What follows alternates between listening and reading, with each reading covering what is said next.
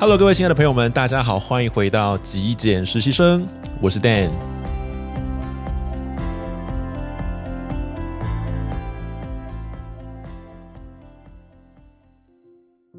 今天是二零二二年的第一集，在这边跟大家说声新年快乐！非常感谢过去的一年大家对节目的支持还有鼓励，有非常多的人呢会在 YouTube 或是在 Apple Podcast 上面留言，甚至还会到我自己的脸书或者是 IG 的粉丝团呢来给我留言鼓励，非常感谢大家！在新的一年里面呢，我有非常多不一样的计划，也希望大家在未来可以持续支持、关注还有分享我的频道。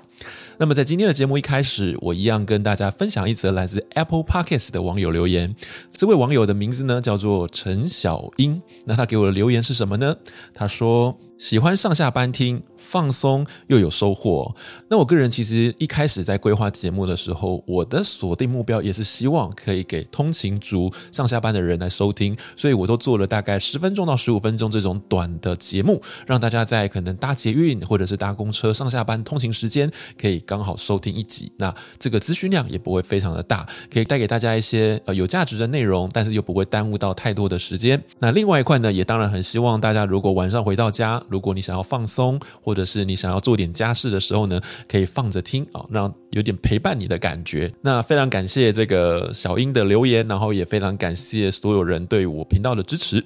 那么在今天的节目上面呢，我想跟各位分享我最近自己在断舍离还有极简上面的一些反思。呃，我们都知道，很多人谈到极简或断舍离，是因为刚好遇到了要搬家这样的情境。我记得我之前在收看一个知名的极简 YouTuber 叫做莫阳子的频道的时候呢，他有提到，他也是因为要搬家，所以开始踏入了断舍离的行列。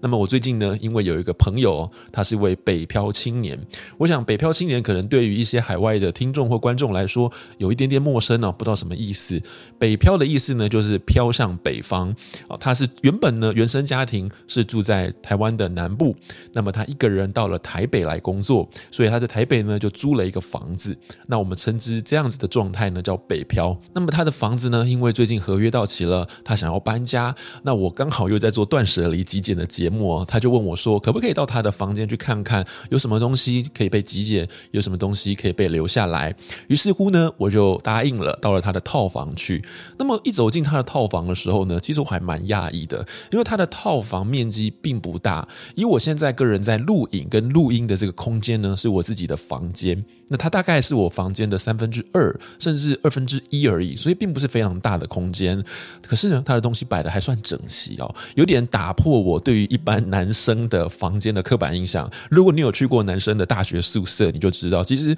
宿舍里面的男生的衣服啊、袜子、鞋子啊，可能是乱丢的，像战场一样。那像我这样的朋友呢，我看到他的房间之后，我觉得嗯，还算可以，还算整齐哦。那我就跟他开玩笑说，其实你的东西不多，那搬到我的房间里来说不定你就变得非常的极简、非常干净了。可是呢，我们如果再往下面、往深入地方去思考的话，就会发现这其实是有盲点的。我也发犯了这么一个错误，不过这当然是开玩笑的。因为我们谈极简或断舍离也好，我们谈的并不是那种视觉上的相对干净或相对清爽。其实更重要的是看我们在空间中的内容物，这些组成的成分到底有没有东西是拢物，就是你根本派不上用场的东西，但是你放了很久根本没在用，囤积在那边。那原则上这些不必须的东西就应该被断舍离，这个才是极简真正的精神哦。所以因为我朋友的关系，所以我就思考到了。我们到底一个人的生活空间需要多大呢？一个人的真正的生存面积，我想好像真的不需要太大，当然也不是小到说有压迫感。比方说，你可能张开双手就碰到墙壁，或者是伸个懒腰，你的手就顶到了天花板哦，那样可能会有点压迫感，不是那么的舒服。可是老实说，就算这个世界上再有钱的人，他所使用的生活面积，好像也不需要太大。我们举个例来说，他住的房子里头的家具。他的床可能也是一般的标准双人床吧，总不会他因为有钱，然后他的床就定制个一般标准大小的十倍、二十倍，然后早上呢起床就要走个十分钟、二十分钟才下得了床，也不可能他的马桶哦特别大，然后呢他可能坐上去之后就跌进去了。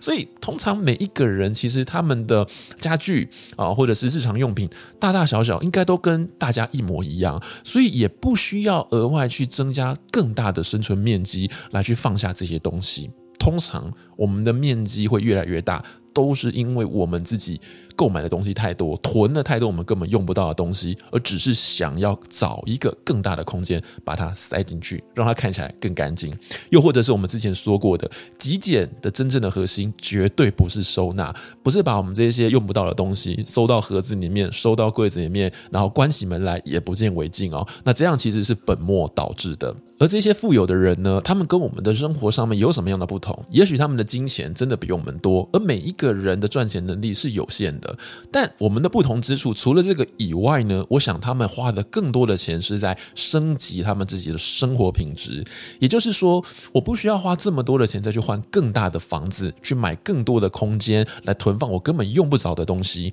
但是，就因为我把这一些买面积的钱给省下来了，所以我可以选择吃更健康的东西。它可能比较贵一点点，甚至我可以选择用更好的生活用品，在我的日常用品上面做升级，而这样子，我觉得才是真正的享受生活、懂得生活的一种表现。所以，我在我今年的断舍离的这个目标里头，除了我之前分享过的，我丢掉了某一些东西以外，更重要的是，我也极简掉了两个收纳柜，因为我个人认为哦，当你家里头有过多的收纳的时候呢，诶，这些东西它就会默默的召唤你，吸引你去买东西放在它里面。那我个人觉得，我们就应该要一不做二不休的把这些收纳柜呢给极简掉。那么，当我们的买来的东西没地方放的时候，那又没有收纳柜的时候，这种限制感会让我们去改变我们自己的购物习惯。在这边，我跟各位坦诚一件事情。我从二零一八年极简到现在已经三年多了。那在这段过程里面呢，其实我一直有一个购物习惯，就是我会用一段时间去购买一整年必须要使用的日常用品。不管是保养品也好，或各种东西，那一般时刻呢，我不会再进行消费。老实说，这样也没有什么错。但是我后来检讨我自己，我发现一件事情，就是当我买下这些一年的备品之后，我就必须要有地方去收纳这些东西，因为这些东西量还不少，所以我不太可能摆在我我的地板上，或是摆在我的书桌上，或任何的地方。我必须要有柜子，我必须要有盒子去收它。但问题就来了。这样子的收纳究竟是不是必要的？这样子的柜子占的空间、占的那些面积，是不是究竟是值得的呢？我后来觉得，或许我可以更改我自己的购物习惯。当我东西用完了，我再赶快去补就好了。我不需要去买下一年份的东西，然后塞进柜子里面，然后来占我的生活空间哦。那我觉得这样看起来呢，我的房间就会变得更加的清爽。另外，又可以在生活上面养成一个更极简的习惯。然后呢，我也不会忘记说，其实我可能在抽屉里面或柜子里面究竟买了什么样子的东西？我想要用的东西，原则上呢都会摆在醒目的地方，我们垂手可得。因为当我们的收纳变多了，这些关起来的、盖起来的，我们看不到的，往往就会被我们忽略掉。我们常常会无法管管控我们自己的生活，所以我觉得。把这些收纳柜或者是收纳箱给断舍离、极简掉，对每一个在进行断舍离或极简的人，也许一开始会有点不习惯。他确实要改变我们自己生活的一些习惯啦，或者是一些生活的方式、购物的一些习惯。但是我觉得长久来看，它确实可以帮我们生活争取到更多的空间，也可以让我们养成一个更极简的购物习惯。好的，以上就是我今天要跟各位分享的节目内容。是这段时间我跟我的朋友的互动过程，也带给我一些在极简上面的反省跟反思。我觉得我们在极简之后，因为我们了解我们自己所需要的东西，不需要哪些东西之后呢，我们可以更加的精挑细选，然后把钱花费在升级我们自己的生活上面，而不是去把钱花在去购买一些闲置的空间、闲置的面积，甚至是用不到的东西，然后囤积起来。我想那样子并不是一个很聪明的消费行为。希望今天的节目内容或多或少呢，可以提供给大家一些想法，提供给大家一些思考。如果你喜欢我今天为您准备的节目内容，别忘了记得帮我按一个赞，也欢迎您订阅支持我的频道喽。我是 Dan，我们下期节目见，拜拜。